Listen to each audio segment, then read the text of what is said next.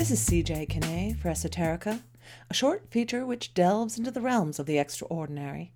And today I'm exploring gifting, both giving and receiving. As with Black Friday just past, it is now the season for doing both.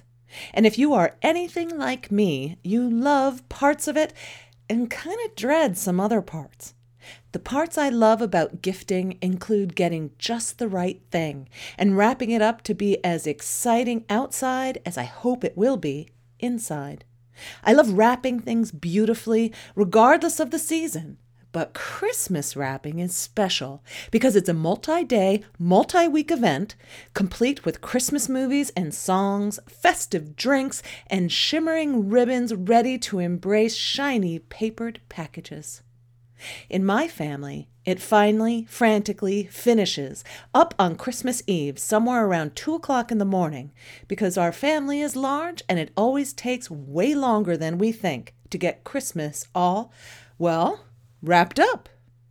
Exhausted, we adults crash into our beds, rewarded mere hours later by the joy of arising bleary eyed to fresh coffee and the magically sparkling scene of our tree presiding over spills of presents.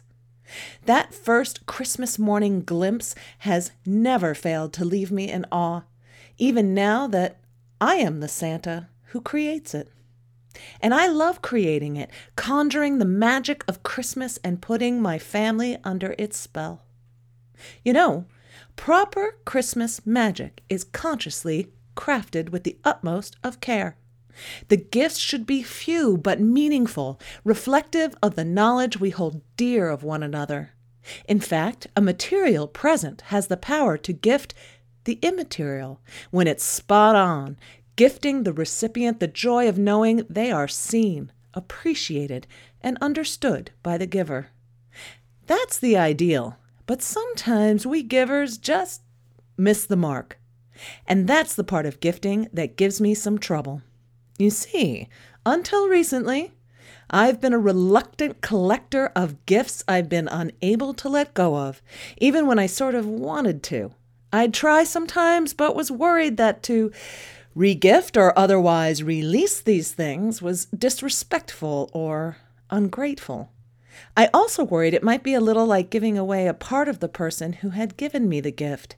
So I've dutifully kept these things, and along with the decades of perfectly good objects I myself have collected, these things moved with me when I did, occupying new shelves, sills, basements, and boxes, and even as I felt guilty each time I've laid eyes on them, even as they cluttered up my closets and my life, even as they eventually seemed to own me more than I owned them, still I allowed them to accumulate, occasionally acquiring new objects to contain and corral them.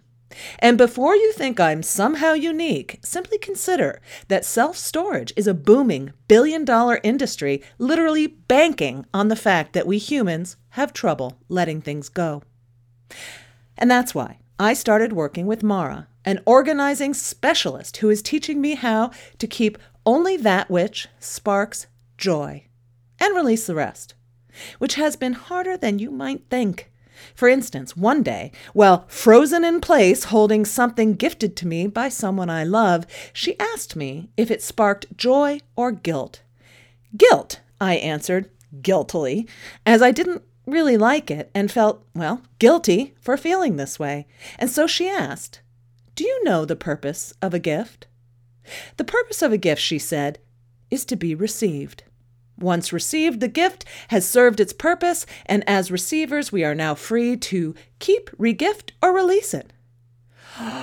That was a watershed moment for me, a revolutionary relief, which has not only set me free of the shackles of guilt nurtured by whatever meaning I'd assigned to any given object, but validated what I'd always been told, even when, and perhaps especially when, the giver misses the mark.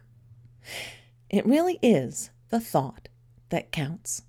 For Esoterica, this is CJ Kinney. Thanks for listening.